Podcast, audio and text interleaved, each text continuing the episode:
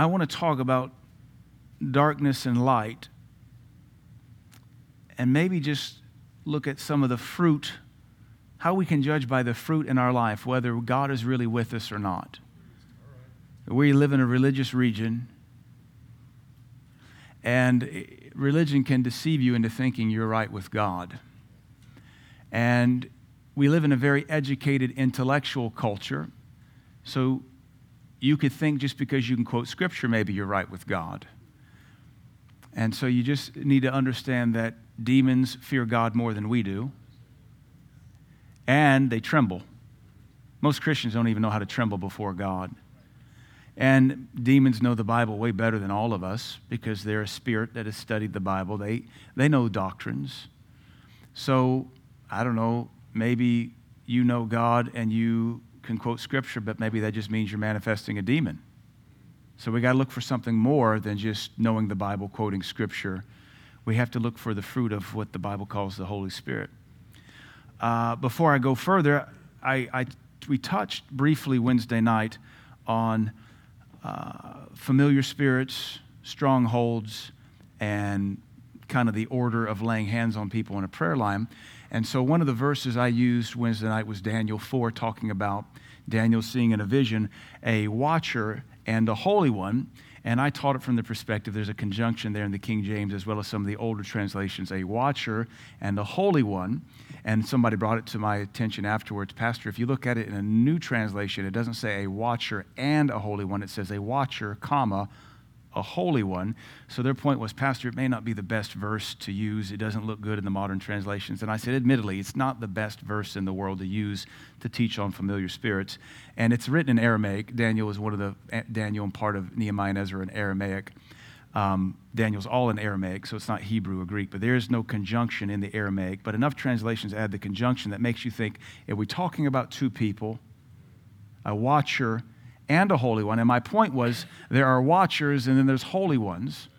But even if there isn't a conjunction there, and there isn't in the Aramaic, even if one is not implied, and I don't know any Aramaic at all, the point could still be taken. He says, a watcher, comma, a holy one.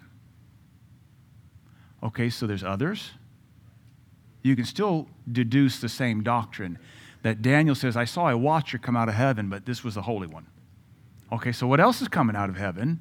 If he has to stop and make mention that this was a holy one. This was a sanctified, a, a, a sacred one. It sounds a lot like Paul in 2 Corinthians says, There was giving unto me a messenger of Satan. What kind of messenger was it, Paul? I'm glad you asked. It was a demonic one, because the Greek word is angelos, where we get our word angel. So he distinguishes they're angels, and they transform themselves, uh, demons, they transform themselves into angels of light. So my point is, I may not have exegeted that verse the best Wednesday night, but you can still deduce the same thing out of it that there are watchers, and Daniel has to clarify twice in Daniel chapter 4. There's watchers, and this was a holy one, a holy watcher. So we made the point with familiar spirits, they watch us, and they study us, and they watch our church services and they watch strip clubs and they watch politicians and they watch culture and they have an assignment to bring about darkness and chaos. So, with the familiar spirit, they do watch you, even as we have angels that watch over us to bear us up in their arms lest we dash our foot against a stone. That's a psalm.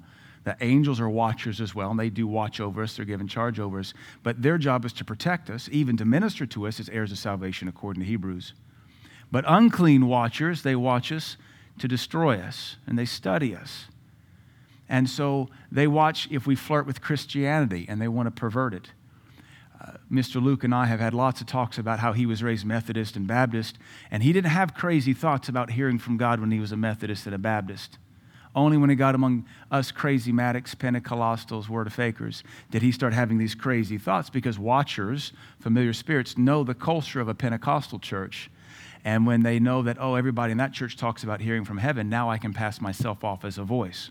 Whereas denominational churches don't believe God talks to anybody anymore, so they don't even bother to pass themselves off as the voice of God because the Baptists will say, Go to hell, devil, because they would recognize it instantly.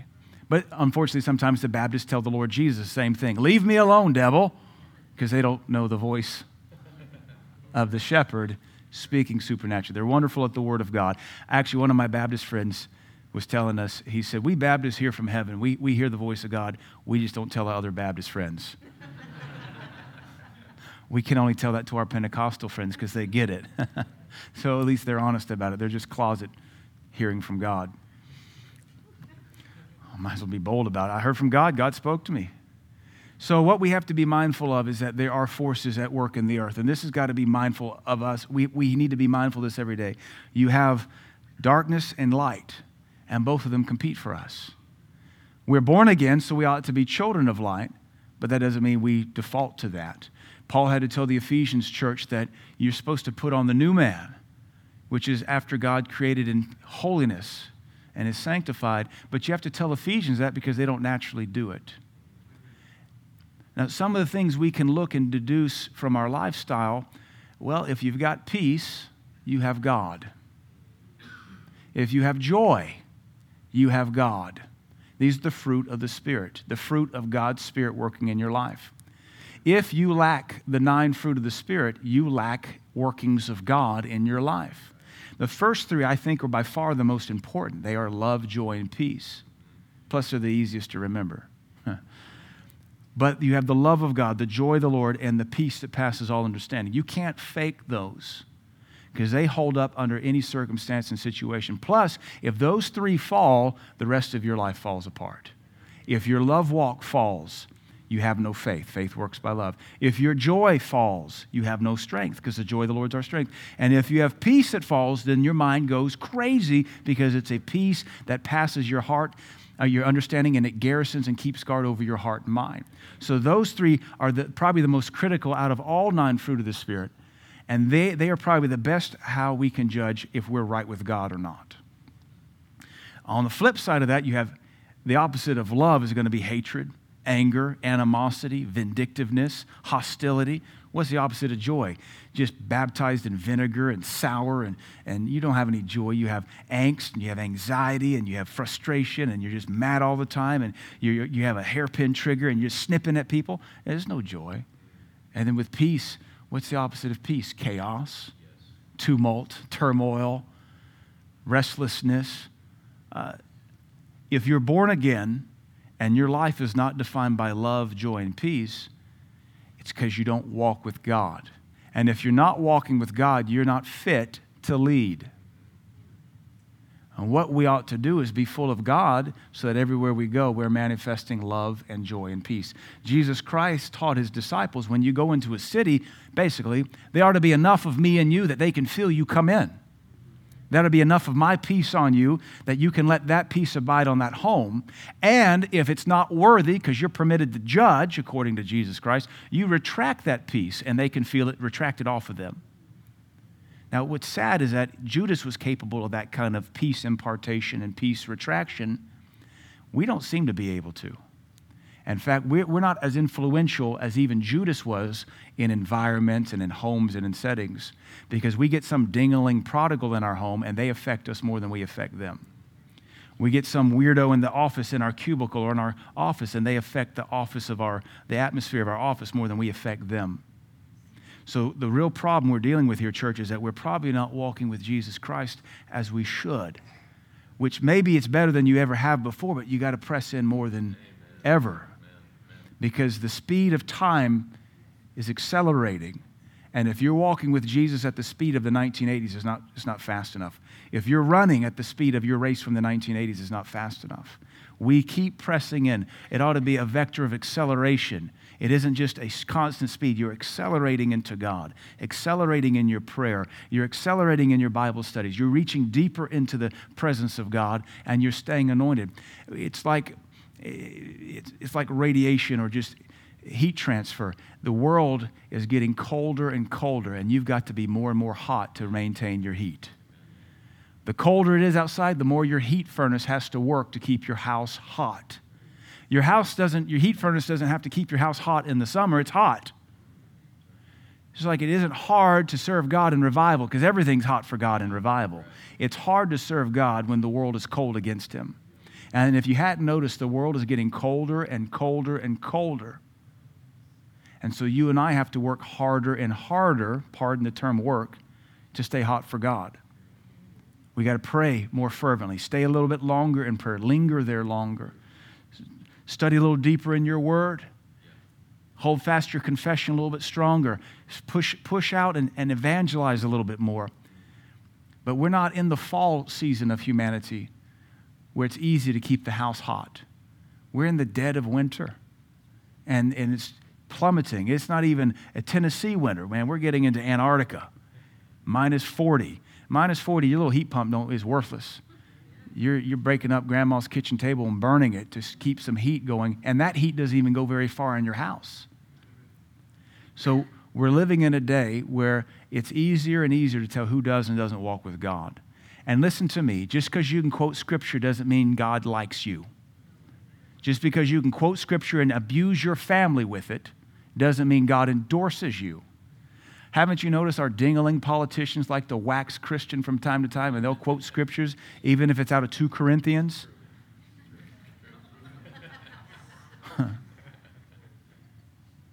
they want to quote scripture. Shut up, Pelosi. They want to quote scripture. Shut up, Obama. Shut up, Trump. You, you don't walk, none of you walk with God. Shut up, Biden. You can quote scripture all day. yeah, your little, your little speechwriters don't even know God. They were born on TikTok. They don't even know what scriptures are. They don't even know what the parables are anymore. So, sure, you can quote scripture, but that doesn't mean God endorses you. God wants us to know Him, and we've got to be fervent. We've got to be hot. You got to press into God.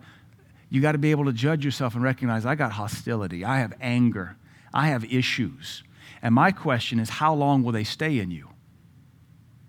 How long? Because when you're cold at home, you get up and you bump up the thermostat and you put forth effort to preserve your family.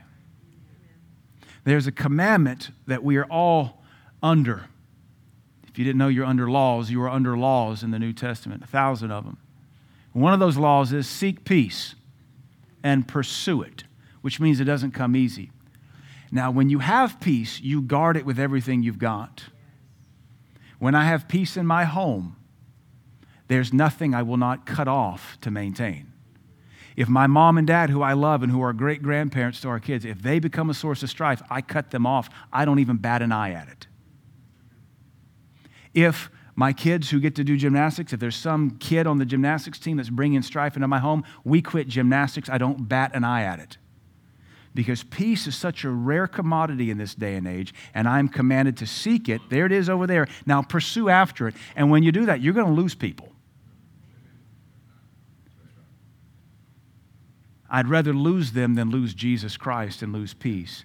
Plus, have you not noticed that they are a lot more about sucking and ruining your peace than you are giving it to them?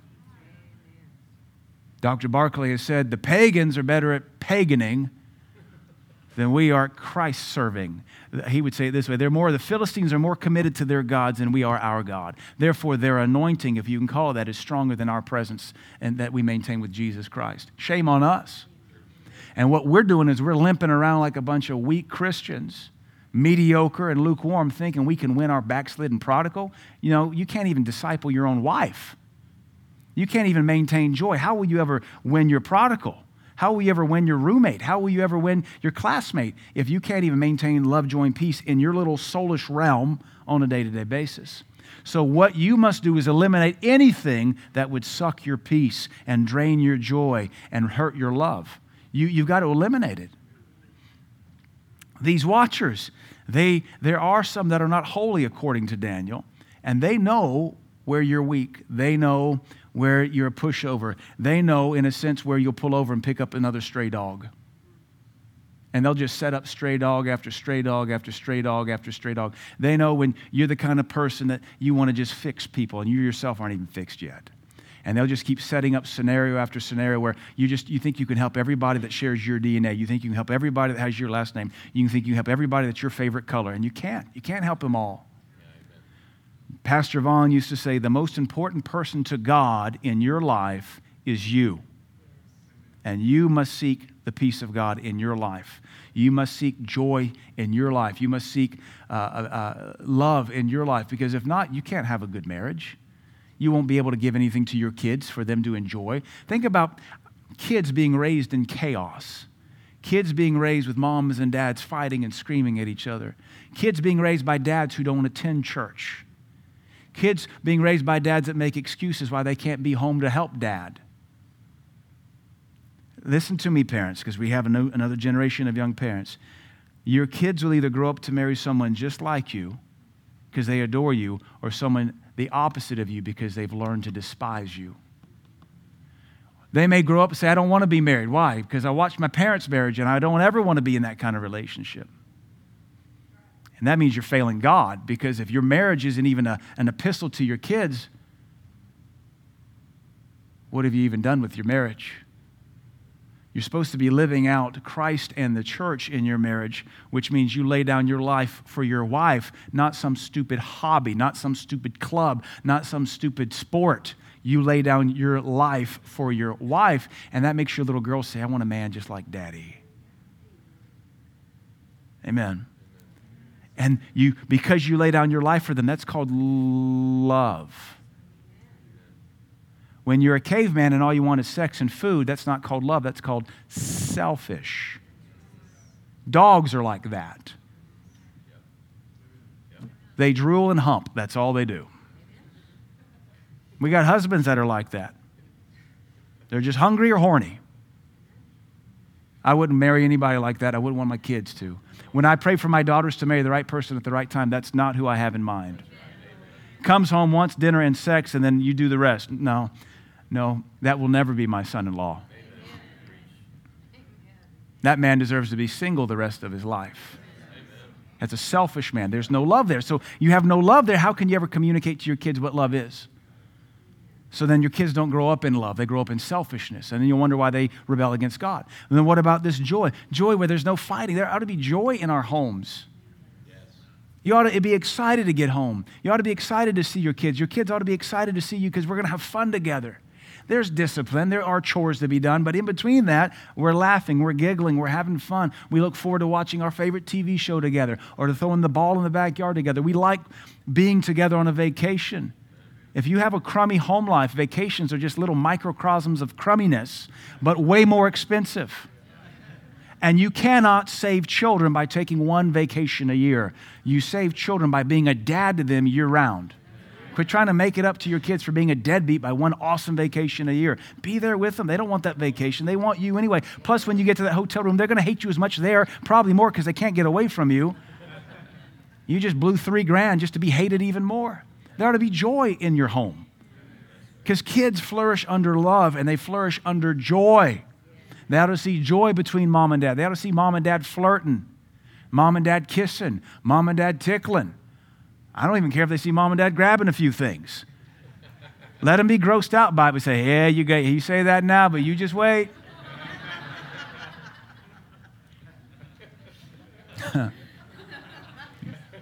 How you think we made you? It started off just like this. they need to see that because that's reality. This isn't Little House on the Prairie where you have like the Victorian neck thing, a little brooch right there. Huh. How did you make me? Magic. I was a student of Houdini. no, this is joy in a home. Because what happens if you don't have joy in your home? Your kids will find joy and love somewhere else, and they'd rather be with those people, and they'll find acceptance with that adult, that teacher, that professor, that coach, and not you. You've lost your kids. And then there's peace. That ought to be peace. They ought to know that, that if they're in trouble, you're going to deal with it, and then you're not going to bring it up again. There's nothing worse than a parent that just keeps bringing up the past over and over and over and over and over again. That's sick. It's demented. It's torture. There needs to be discipline, but once we've repented, we're done. We have peace. We have reconciliation, and we teach our kids to reconcile with one another so that they don't hate each other. So, this love, joy, and peace, this is how we see that we're really right with God. And if you lack these things, you're not right with God. Because these are simple things that are the fruit that mom walks with God and dad walks with God, and they're teaching their kids to walk with God, and the marriage is reflective of relationship with God. And it takes constant work. Amen. You have to seek peace and pursue it. that tells us that peace is going to be a constant work. And as a dad, you can't be living on your smartphone. You have to be living in your kids' lives. You've got to be able to watch when your kid's peace dips and figure out why did your peace dip? Who is in your life draining the peace I'm praying into it? And whoever that kid is, you eliminate them. Their interaction, you don't like. this isn't get on Reddit or 4chan or some kind of dark web thing. Hey, I need you to take care of this kid for me. Call a Big Tony or somebody. This is not that. You eliminate that influence. I've told you for years, teenagers don't have the maturity to have a smartphone. Now, we pretty much clean that up mostly, but uh, smartphones teach kids to be homosexuals. Smartphones teach kids to be transgender. Transgenderism is now called a social contagion. Smartphones teach kids to be suicidal, to be depressed. They develop a new psychological condition called fear of missing out, and they compare themselves to their friends on Facebook and Instagram and Snapchat and TikTok who have totally filtered everything, and they can never be like that because guess what? She's not like that. She's just as depressed, and her parents are just as weird as yours. Except you gave your kids that, and you sinned against God and condemned them because you violated the scripture that said, Seek peace and pursue it. There's no peace to be had on a smartphone. Teenagers are not mature enough to have one because most of you are not mature enough to have one. We've all sinned on a smartphone, and then you want to give it to someone who's still walking through puberty? can't even clean up their room or brush their teeth or wash their face consistently enough? You want to give this mature adult tool to a kid who is still walking through hormonal changes? You're a fool of a parent. I don't say you don't love your kids, but you don't know how to love your kids because we're looking for the fruit of God in our life. And this right here is something, and televisions in bedrooms and game consoles unsupervised, these are things that will suck the life of God out of your kids. The second they put on that headphone to talk to somebody in the gaming world, you are drilling holes in your kid's soul and they're sucking, they're losing the peace. And you're wondering why your kids are so weird because you're not parenting them. You're not seeking peace and pursuing it. You're not being the watcher over their soul. You're letting a watcher be a watcher over the soul and not an holy one. We have to seek peace and pursue it. We've got to walk in the love of God. We've got to contend for the joy of the Lord. Because if not, we don't have any stability in our life. And these are serious times that we live in our, our society is being revolutionized overnight by people living on a smart device connecting with demonized people. They're a voice in their life. You have to figure out what's sucking the peace out of your home and spend whatever dollar amount to plug that hole. Cut off whatever person needs to be cut off to plug that hole. Eliminate whatever person needs to be eliminated to protect that family. Whatever aunt, uncle, job. There's no job you have to work. You could walk away from a job right now if it's costing you your family. God would not let you go splat. You could walk away from any grandmother. You could walk away from any brother, any BFF. You could walk away from any adult child, and you should if they're drilling holes in your soul and sucking love, joy, and peace out of it. Quit believing this lie that you owe everybody everything when you haven't even given Jesus Christ half your life yet. It's a false, it's a false philosophy, a false wisdom, sensual thing. Uh, you have to save everybody. No, no, you owe Jesus Christ everything. And once you serve Jesus Christ, He can direct you to who you can and can't help. And you're a Christian. You're supposed to love. I'm working on it, starting with you.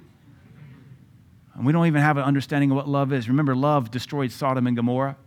Love kicks the prodigal out. Love rebukes, open rebukes better than a secret love. Uh, we don't even know what love is because we don't live by the Bible anymore. We live by TikTok, Oprah, and feelings. So we've got to figure out what this fruit is supposed to look like in our life so that we don't ruin things. Go to James chapter 4. Your job is to seek peace and pursue it. You ought to relegate or watch what your kids watch on television. If it causes them nightmares, turn it off. If it causes them stress, turn it off. That's love. How can we do that with three year olds? Oh, you don't need to be watching this. That's just too mature for you. But when they get to be 13, you quit relegate, you quit, quit watching over their soul because you think, you think because now they, they menstruate, they're mature enough to handle girlfriends. You actually end up parenting kids into their 20s because they need that help and that wisdom. It's just a different kind of parenting. And please understand, parenting is always evolving dependent upon the need that they're facing today. And maybe you were diligent the first four years of their life, the first five years. But I, have said this just because they can make their own cereal doesn't mean they're done being parented. You ought to be able to recognize when a friend is too perverse for your child, when a public school system is too corrupt for your child. You got to be able to recognize when an uncle is too carnal for your child, when a family reunion is not worth the trip please, there's nothing in this life, there's nothing in this Bible that says we owe family reunion our family. There's nothing that says our kids have to play every sport. There's nothing in this Bible that says our kids should play any sport. There's nothing in this Bible that says our kids should have sleepovers, and if we don't give them a sleepover, we're depriving them of some sacred right. Most of the folks I've dealt with that were molested or raped were molested or raped at sleepovers. We don't do sleepovers in my house, and we never will. And our kids have just had to get over that. I'm amazed. I got, well, you know what? Most of the porn I got exposed to in middle school was at sleepovers. It's all about removing your kids from your influence. Do you really know how they parent? Some, I'm, as your pastor, you guys don't all have the same standard of parenting in this church. I don't trust my kids with all of you because I know you. I don't trust my daughters with your daughters because I know you. I don't trust my son with your son because I know you. So you're going to let this your kids go have a sleepover with a public school kid? Whose parents you don't know? Whose church you don't know? Whose, whose standard of parenting you don't know? We are supposed to seek peace and pursue it because children develop the most brilliantly under peace. When you, as a mom and dad, fight like cats and dogs, your kids your kids are going to need a lot of therapy and a lot of reparative discipleship, and that's your fault, mom and dad. When your marriage isn't defined by love and joy and peace, you're going to raise perverted kids who don't know stability. They don't know joy. They don't know love. They don't know acceptance. They don't know how to open their heart. They're always looking, and you're going to squirt them out to some kind of weird relationship because you didn't give them what they needed. And so the Bible says we seek peace and we pursue it at all costs. Nothing says you have to have the internet in your home. Nothing says you have to have Disney Plus in your home. Nothing says you have to have friends over. Nothing says your kids have to play with the neighbor kids. None of this is a law. There is a law that says seek peace and pursue it. So what are you willing to do? Because we, we, we're flirting with all sorts of perversion, justifying it because it's not that bad. And you don't realize what you're bringing into your house. You don't realize what you're bringing into the fertilizer of your kids' soil that they're going to take up. Because there's watchers and they know how to destroy families. They know how to set up mom and dad. They know how to play mom and dad against each other. And by the way, how long does it really take to find love? How long does it take to get joy in your life? How long does it take to get peace? If you would just find the things that are sucking that out of your life, you could fill your bucket up and have something to minister to your family, husband. How long does it take to beat porn? If you want to.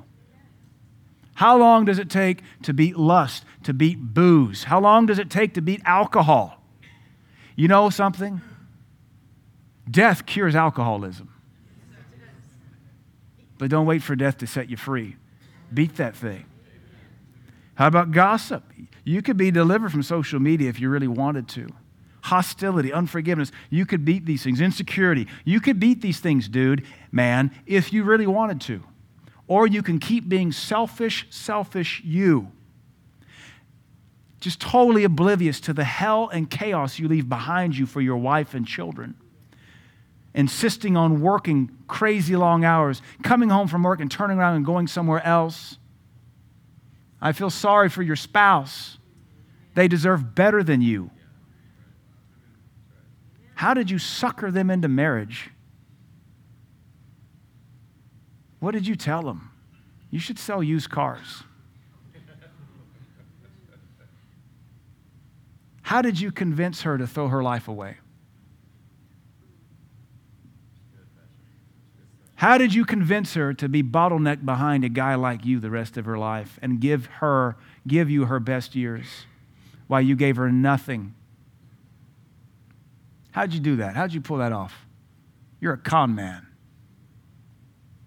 You gave her no joy. You gave her no peace. You gave her no love. You've given her heartache, hardship, neglect, frustration. I wonder how many tears your wife has cried over you. I wonder if we were to ask for that back out of you, how much pain we'd have to inflict on your body to get it. Could we do it with a bicycle chain? A Ugandan batoon? Could we beat you with a batoon? That's what they call a baton. You reap what you sow. Man, do you realize how precious your wife is to Jesus Christ? That she represents the church who Jesus Christ died for, laid down his life for and you bring her to tears on a regular basis through your selfishness, through your porn, through your lust, through your arrogance, through your hostility, through your harsh words, and, and, and what? What? And then you demand respect? Respect of what? Gorillas take better cares of their monkeys than you do, oh man. Coco would take a better care of your child than you do. Coco, if Coco could care for a kitten, I think Coco could care for your baby and even sign it. I love this baby. And what do you do? You come home and go do something else. You're no man. You're no husband for sure. We're back to just drooling and humping, horny and hungry. Two base animal instincts driven by hormones and, and need for survival. I would wonder if you're born again because it's, for certain you don't have a walk with God. Because if you have a walk with God, you can control hunger and lust, and you can lay down your life, and you can be in your children's life, and you can put down your flesh and your whims and your ambitions and sacrifice that your kids could see what a real man looks like. Because you ought to be your kid's hero, not Pastor Chris, not Mr. Luke, not some football player. Daddy, Daddy ought to be the hero. And typically, daddies are till about three or four. And then kids are awakened to what their parents are really made out of. So there's this watcher that watches your family and knows what buttons to push to make you fall apart. Because the watchers play the long game. The familiar spirit plays the long game. You might, you might be born again. We might see you again one day. But there's no guarantee for your kids. Because if you're the representative of Jesus Christ in their life, they're going to hate Jesus Christ. Why do so many folks in our nation hate police? Because they've had bad representatives of police in their little local neighborhoods. Police aren't the problem, bad police are the problem. Daddies aren't the problem, bad daddies are the problem. Husbands aren't the problem, marriage isn't the problem, bad husbands and bad marriages are the problem. Now, so Understand that you've got a watcher who's taken notes and knows how to make you fall apart and is apparently still tracking you and succeeding because you can't get the victory over the stuff for which we don't beat you up. We're just trying to provoke you to do something better. Don't you realize that when you're selfish, it doesn't just affect you, it affects your wife and your kids and the body of Christ? My notes this morning are for the laying on of hands, and I'm having to take a whole service to deal with a couple of deadbeat dads. I'd, I'd rather talk about laying on of hands and Paul wanting to come to Rome to impart some spiritual gift and Jesus laying hands on the little children that he might bless them. But no, see, your selfishness affects whole church services too. Think about that. God's so irritated with you, we're having to sit and talk about you. But I don't know so much if it's God irritated with you because he knows how you are. It's that he's having to answer your wife's cry. So, how come your wife can move God, but you can't? maybe she's the one that actually walks with God. You're just the intellect. Because men are good at intellectualism. Yeah, no. so smart, so smart, so smart. No joy, no peace, no love, but smart. And you better give me respect. For what? Tell me what I respect. What should I respect? What have I said so far that is respect worthy?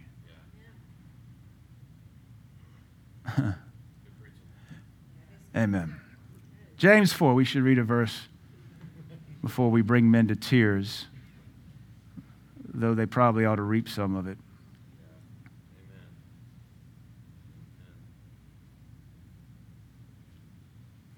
Let's begin in verse 1. From whence come wars and fightings among your marriage? Come they not hence, even of your lusts that war in your members? So, okay, why, why do we fight in our marriages? Because of selfish lust. I want this and I want that. And I can tell you, as an American man and a pastor, wives usually take the hit. They're the ones that love their children more than their father do. I will tell you, mamas love children more than dads do. There's something about it. There's something about carrying that baby in their womb. There's something about looking down at them as they breastfeed the first year or so. There's something about it. And they have that nurturing thing. And men have learned to exploit this that, oh, she'll always be there. Oh, she'll always be there. Oh, she'll always be there. And at some point, mama just breaks and she says, Look, I need help. Why am I always the one that takes the hit? And she squawks, and you know what the stupid, redneck, toothless caveman says? I'm the head of this home, you Jezebel. Get in there and fix me some dinner, and then you better have some lingerie on. You respect me. For what? Because you can walk upright and not drag your knuckles? I mean, what is it? What, what are we respecting? Because you've lost the monkey tail? I mean, what? I'm not sure what exactly was praiseworthy. So you made a kid. Yay. You know, took you what, a minute? That's your contribution to the whole equation? You're no man. You lust and have not. You kill. The Bible says, He that hates is a murderer. So, how much hate is in your marriage? You desire to have and cannot obtain. You fight and war, yet you have not because you ask not. You ask and receive not because you ask amiss, that you may consume it upon your lust. The word amiss means diseased motives. Diseased motives. You ask and receive not because you have diseased motives, that you may consume it upon your lusts. You adulterers and adulteresses, know you not that the friendship of the world is enmity with God. There's one of our biggest sources that drills holes in our life, that sucks love and joy and peace, is that we're friends with the world system. The world system, doing things the world's way. Got to go run with the guys. I need a break. From what? Doesn't mama ever get a break? Doesn't mama get a night out with the girls? Don't you think your kids should know who you are and not just the belt? Shouldn't they know daddy is a jungle gym? Shouldn't they know daddy is a, a football thrower? Shouldn't they know daddy is a tickle monster?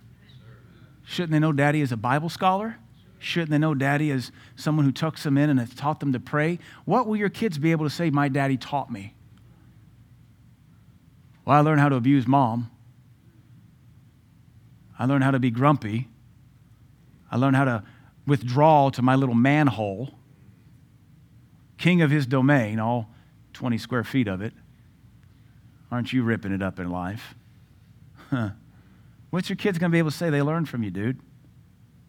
Nothing. And they'll hate men, won't want to marry. Or the problem is if you don't change, this will get worse to where your kids want to have nothing to do with you and you'll die alone.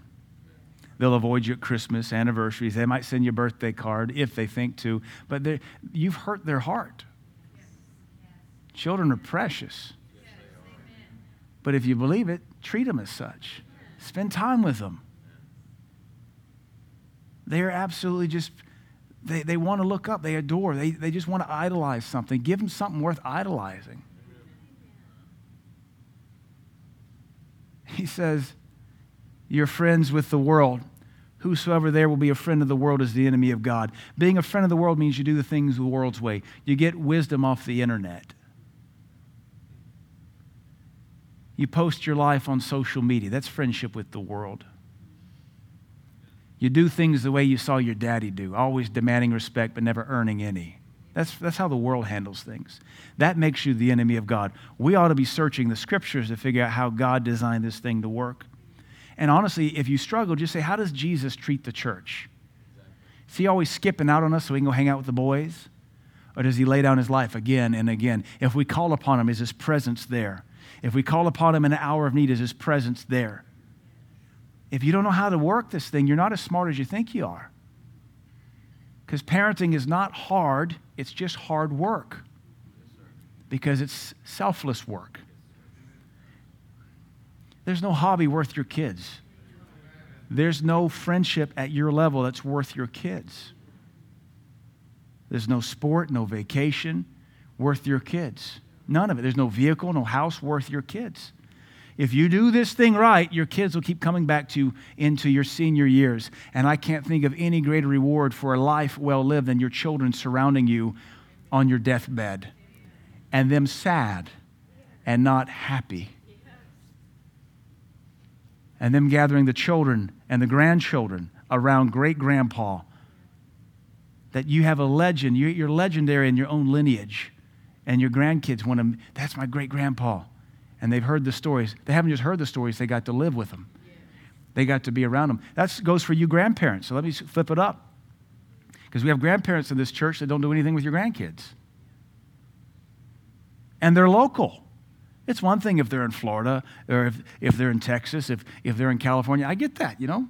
Get around them once or twice, three times a year. But you're the local and you're too busy for them. What kind of excuses are the grandkids going to hear trying to justify you as a deadbeat? grandma. We're supposed to have this legacy of faith, but if all you are is somebody they see at a church event, then you're, they got spiritual grandmas better than you. Does it hurt your heart when they call someone mom and it's not you? Or they call someone dad and it's not you? Because uh, family is not so much about DNA, and hopefully you know that, otherwise, adoption would be impossible. Family is about who you spend time with and who you invest in. You can donate semen and not be a dad, you can donate an egg and not be a mom. You can have no shared DNA and be the mother they never knew they needed, the grandfather they always adored, because it's about selflessness and investing in somebody. There's nothing in this region worth squat if you lose your kids or your grandkids.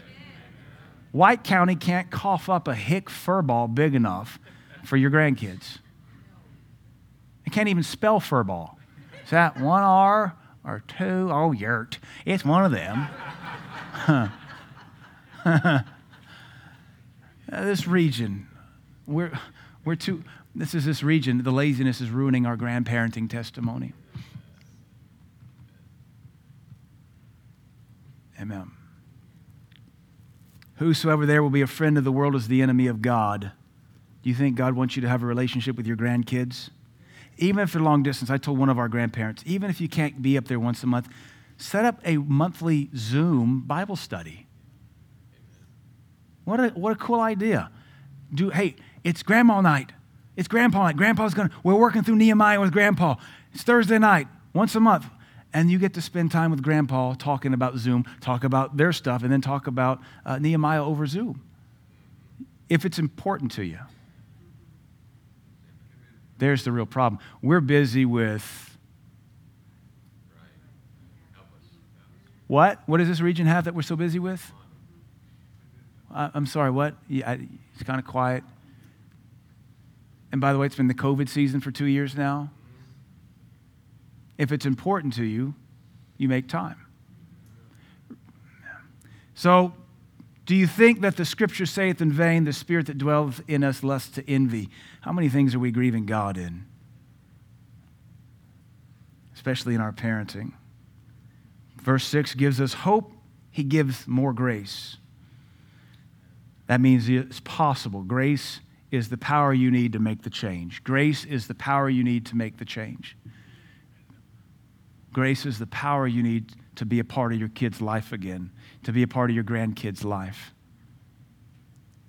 Some of my fondest memories are getting to be on the farm with my papa and my Mary Mac, that was his sister, and, and everything we got to do on the farm. Because that time I spent on the farm in Louisiana, some of my fondest memories, because I got to be around my papa. And then as I got older, I appreciated him more. There's a reason why God made family to work the way it did. He did not intend for your kids to be raised by their peers on TikTok. Amen. Kids need role models, and they are not the same age as them. Amen. I think Olympians are horrible role models because they're all 15 to 25. What do those people know? Nothing. Man, we don't look to them as role models. All they are is fit. And most of them got molested while they were being trained to be so fit. So there, that's a dead end again. God resists the proud, but he gives grace unto the humble. I would try to have a relationship with your grandkids before your children say, No thanks. We've been disappointed too many times. Submit yourselves, therefore, to God. Resist the devil, and he will flee. See how simple this is. Submit to God, resist the devil, and the devil flees. You submit to God, the watcher flees. You submit to God, the watcher's game plan doesn't work. But submitting to God isn't just simply, oh Lord, I submit to you. Submitting to God is an all inclusive package. It means you do what God says to do. And His commandments are not grievous and they're not difficult. He'd be unjust to give us impossible tasks. They're just obedience. And just by submitting and obeying God, that watcher, that familiar spirit, his game plan, his master plan, his strategy of watching how you respond to all of his stimuli and all of his traps, it flees from you. But you can't disobey the scripture and get that watcher to flee you. You have to do the word. You can't solve problems apart from the word of God. You can't there's no new way to fix a problem and you don't get to fix problems on your own. That's prideful man think. I'll, I'll fix it on my own. I'll fix it when I'm good. I know what to do. Well, then shut up and do it. Just do it.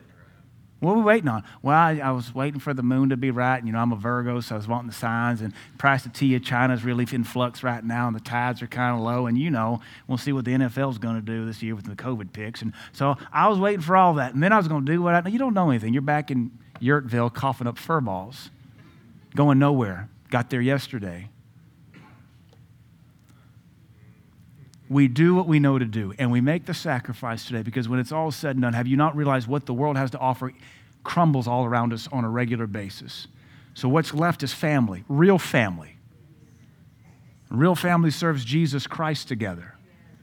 Real family sacrifices for Jesus Christ together because real family wants to be family in heaven together. And I'm sorry, if you're my brother or sister through DNA and you're not interested in Jesus Christ, we're not real family. I'll pray for you to become family. But remember, Jesus rebuked his mama and said, I'll tell you who my mom is. She that does the will of my Father, which meant in that moment that was not his mother. Sorry for the Catholics. She was there with her other sons. And I don't think they were immaculately conceived either. So in that, you know, 33 years later, she's not a virgin anymore or the queen of heaven. The not so virgin saint, the not so virgin just mother of faith. And Jesus said, Today you're not my mom because you don't savor the things that belong to God. Church, whatever sucks the life out of our family, we eliminate. I don't care if it's your sister. I don't care if it's a job. I don't care if it's your dream job. If it's costing your children, show God you're thankful for the children you believe God to have. Lay down your life, put that thing on the altar, and save your children. Some of you grandparents are just borderline deadbeat because you have no influence in your grandkids' life. Why? You're like retirees. You're old. What is there for you to do? Part of having grandkids, the Bible says the glory of the old men are the children, the grandchildren. What, why, why don't you want to be around your grandkids? What is so important? What is so busy? They're going to grow up and not even know who you are.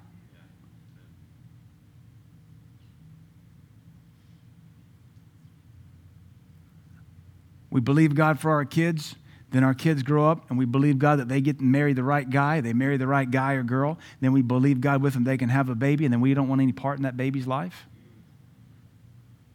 Doesn't make any sense.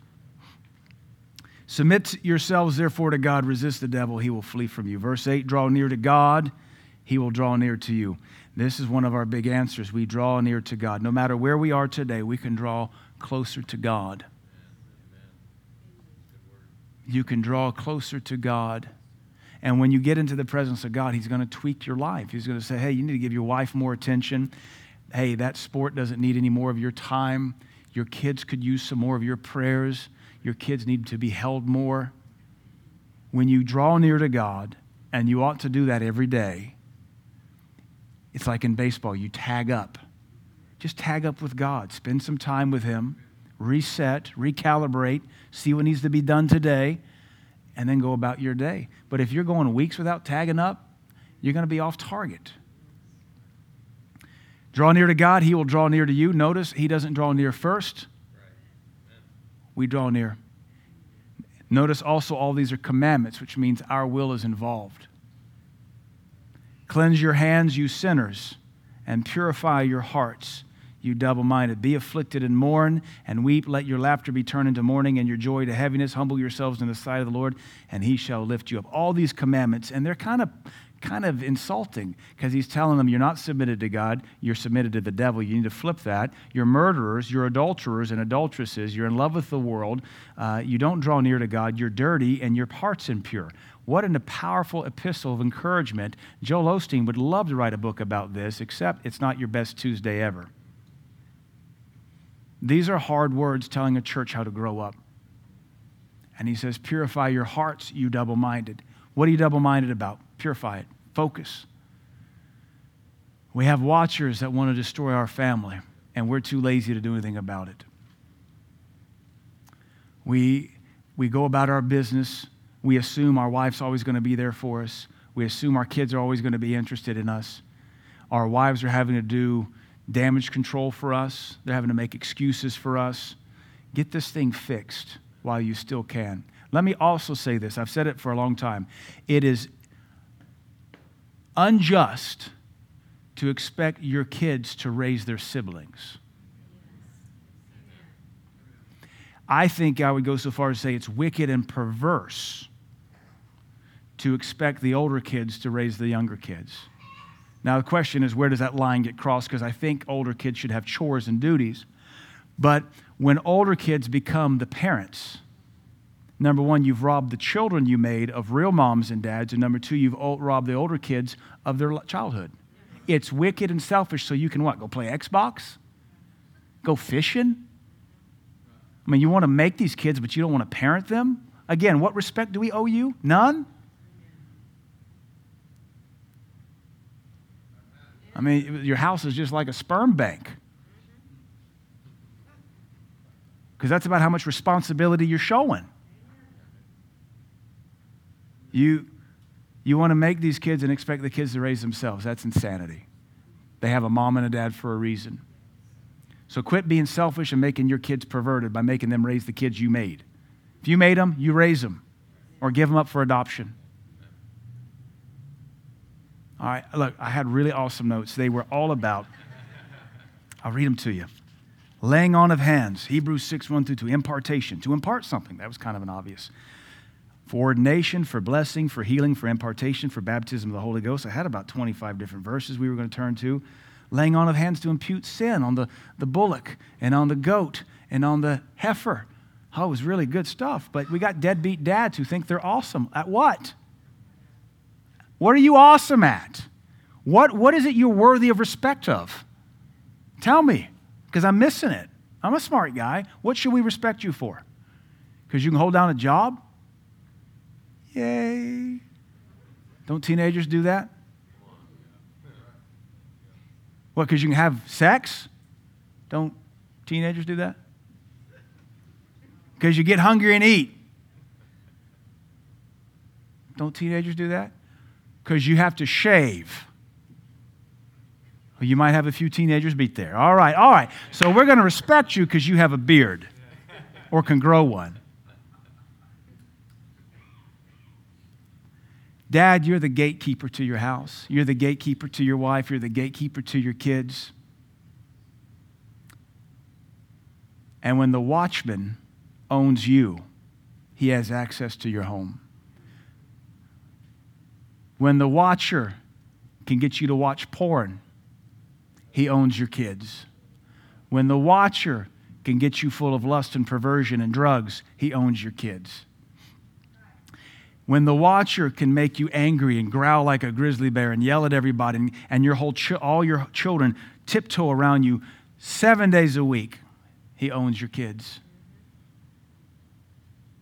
So if you want to be a man, you need more than just testicles. You need to walk with Jesus Christ.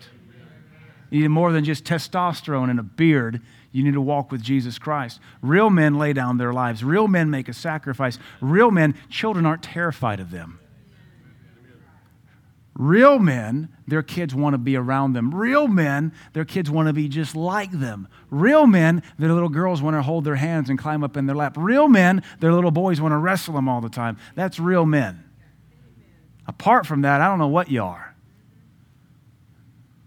Maybe cookful material, Sparta esque. And we know that's not praiseworthy. Now, real men know how to lay down their lives for their family. Real men diminish that their family might increase. Real men look at their wives and say, What can I do to help make you the greatest woman ever? What do you need from me? Real men look at their wives and say, Where am I holding you back? Real men look at their wives and say, Where do I make you feel insufficient? Real men look at their wives and say, Where do I make you feel insecure? Where do I diminish you? Where do I put you down? Real men, real men, not these spineless cowards who talk a big talk with a bunch of weak kneed sissies who wouldn't ever talk that way to another man, but they'll talk that way to their wife because they're spineless cowards. Like, I mean, if you're a real man, come say it to some of us. See how that goes for you. Oh, no, but you'll say it to a woman because you're a man. You'll talk that way to your kids because you're a man. And then you'll retreat to be refreshed in your little 20 by 20 little manhole. No. Real men lay down their lives for their wives. Real men disciple their wives and make them great in the eyes of God. Real men disciple their children. Real men eliminate any hobby that takes them away from their kids. Real men sacrifice that their kids might stand on their shoulders.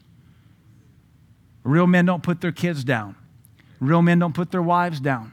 Real men lead their families in prayer. Real men don't have temper tantrums like little fat five year old boys. Real men have a control of their emotions. Real men have control of their desires. Real men have control of the, the perspective. They see where their household's going. That's what real men do. And that's why you single ladies, you make sure you get a bunch of wisdom before you fall in love with that first guy that shows you any attention. Because you marry the wrong guy, you'll hate it for 20 years. And you'll be miserable, bottleneck, stuffed behind some deadbeat because he was the first guy to show you any kind of attention. I watched too many women watch their potential wither and die behind a deadbeat man. It's men like you that invent lesbianism. Because women say there's no point in being married to a man, they're all the same. I don't appreciate you ruin our reputation, dude. Because we're not all like you. We work hard. We lay down our lives. We put our children before us. We put our wives before us. We boost them. We, we lift them up. and what do you do? You just think it's all about you? I'm sorry your dad was worthless. If he's still here, if he's gone, he's gone. You realize you're the way you are because you had a, a deadbeat dad. Now, you thought he was awesome, which is why you're still a jerk like him. But do you really think he was that awesome of a guy? If he made you the way you are, he wasn't a good guy. Well, no, those are fighting words because you got more respect for your dead dad than you do your living wife. Oh, yeah. I'll find it. I'll find it eventually. There it is. So let the dead bury their dead.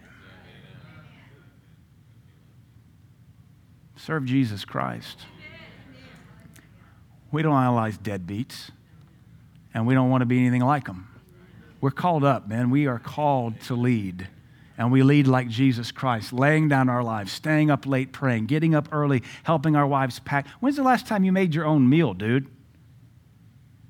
When's the last time you helped make the kids' lunch? When's the last time you vacuumed? When's the last time you, you did something more than just eat and have sex around the house? When's the last time you contributed something to your family? I, mean, I don't know where are you getting this from. I don't know. You can flush it and send it to hell, though. Or you can send your kids there. Because we as men have got to lead by example. And our wives have got to be able to look at us even on a bad day and say, you know what, we're not getting along today, but I'm still glad I married you.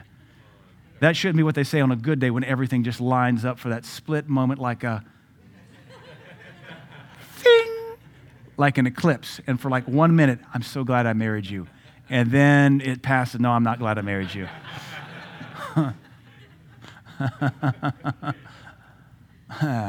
Let's read Ephesians real quick nothing worse than idolizing someone who's not worth idolizing because you'll if you keep that idol in your heart you'll stay like that. You've got to be able to grow up and recognize you know i'm glad i had a dad but boy he was a worthless scoundrel. You got to be able to say i'm glad i had my mom but boy she was a lazy wretch. You got to be able to call a spade a spade. You got to be able to call it like you see it and not hold anything against them but also don't idolize them. And if you're not sure what that looks like come ask me describe your parent, I'll tell you whether you should look up to them or not. If they're dead, they're not worth looking up to. We have Jesus Christ, He's risen. That's who we look up to. Ephesians 5, verse 25.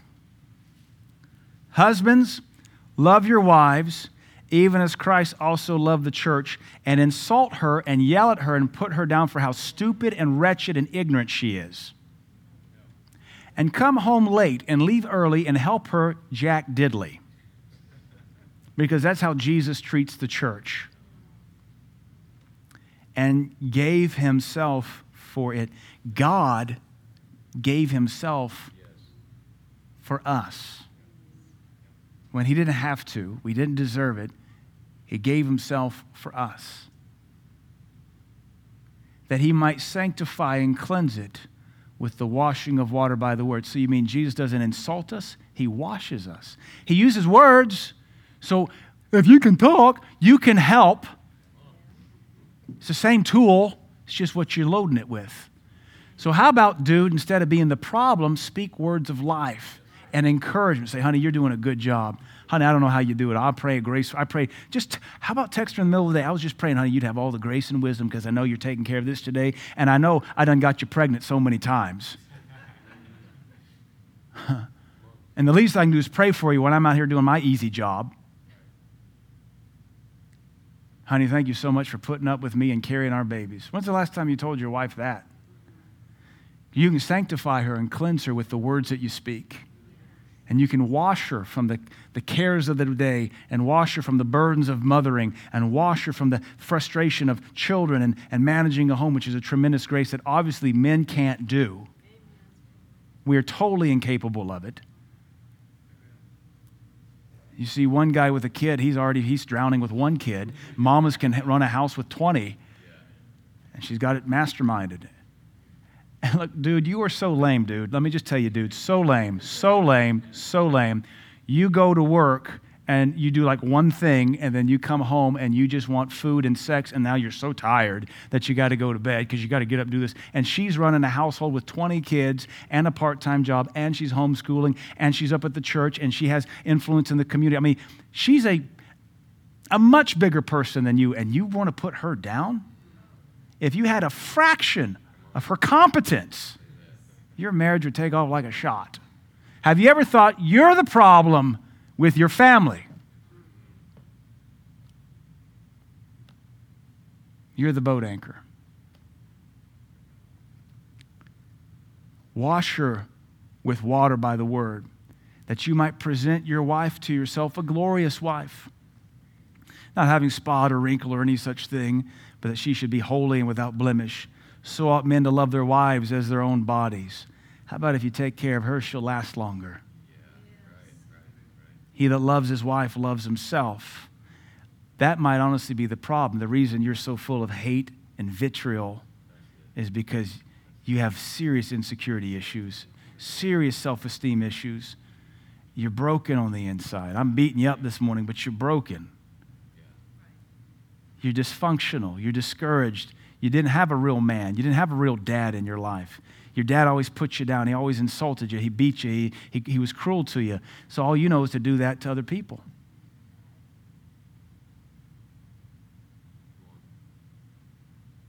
That's several of us in here. Several of you men have come to me and say, I realize I'm, I'm becoming like my dad, and I don't want to be that. I don't want to be rude. I don't want to be a jerk. I don't want to yell. I don't want to have a, a short fuse. I want to be better than this. So it has to die with you. You have to say, as I taught you for the early years of our pastoring, the stupid of McMichael stops with me. The stupid of Thomas, my wife's maiden name, it stops with her. And we, we put nothing in our kids God doesn't want. We take nothing out He wants left in. We only put the best of us. So be better. He that loves his wife loves himself, for no man ever yet hated his own flesh. Because you know, if you're married to her, she is your flesh now. But he nourishes and cherishes it, even as the Lord the church. He nourishes and cherishes it, even as the Lord does the church. Take care of your wife like the Lord Jesus does the church. Hear her pain. Respond to her cry.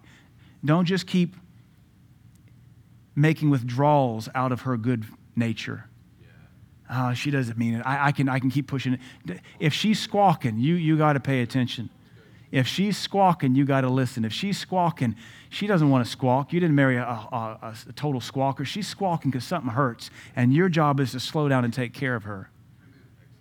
Listen to me. If I told you that Dr. Jacobs told me he's stepped back away from traveling ministry to care for his wife, that, that's, that man's a prophet. That man's a pastor.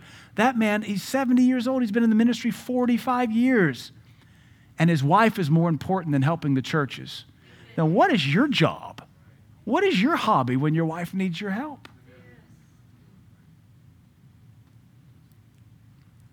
Do you forget that your wife is a daughter of Jesus Christ? She's a, she's a daughter of God.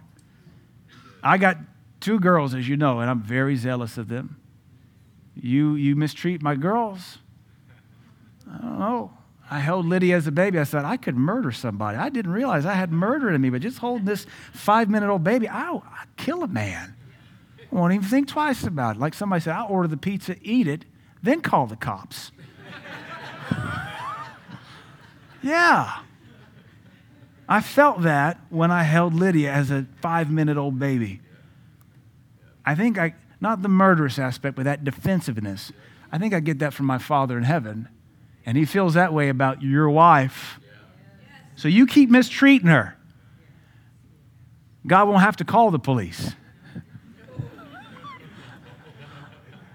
he got a whole bunch of angels. You guys bored? Want to do something? I got my eye on this guy down in Yurtville. Total deadbeat. I've been working with him for years.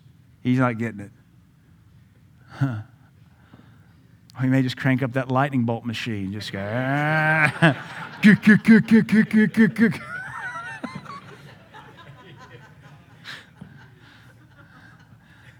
act of nature. No, that was an act of God. You missed the first 17 times. No, I just wanted him nervous.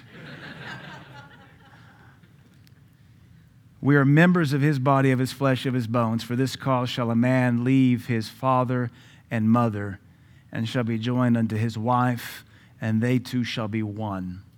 One. When you're married, gentlemen, we're one. When she hurts, you hurt. When she rejoices, you rejoice. And don't you know she has dreams, ambitions, gifts, talents, things that your job is to bring out of her, not push her down? How come you're the one that always gets the freedom in your house? Why doesn't she get more freedom? Split the weight of this thing. Be a better husband. Help your wife. Bring that love, joy, and peace. Look at your wife and say, How much love, joy, and peace do I manifest in you? Or is it a fight? do you spend most of your walk with God trying to not give up? Because no woman should have to spend most of their walk with God not giving up on their marriage. But it happens. Your wife's walk with God should not be about how to get you saved. It should be about, all right, what's the next assignment? What are we doing next? How can I help my man go further? Man, because she's so full of confidence and courage and, and energy, and she's so well cared for, she's got extra to, to put towards prayer, to thrusting you forward and raising those babies and influencing the neighborhood. Or just cool off and let this region have you. And you'll fall in that nice slumber of mediocrity. It ain't even mediocre, we're just being polite. it can't even spell mediocre, because that's a French word. Mediocre, meaty, meaty. Mediocre. Sounds like the five and dime. I like that meat and three. I want some meat, some ochre, and I want some yams, mediocre yams. Them is mediocre yams.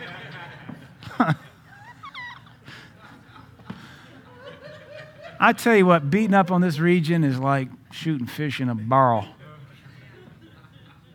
It's just too easy, which means it also ought to be easy to overcome if you want to.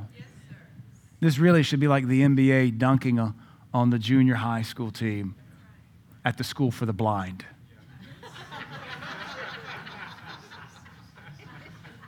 That's how easy it ought to be for us as born again believers to beat this region. NBA dunking on the school for the blind, uh, uh, intermediate school, junior high basketball team. And if you are getting beat by the junior high blind basketball team, your name must be LeBron James.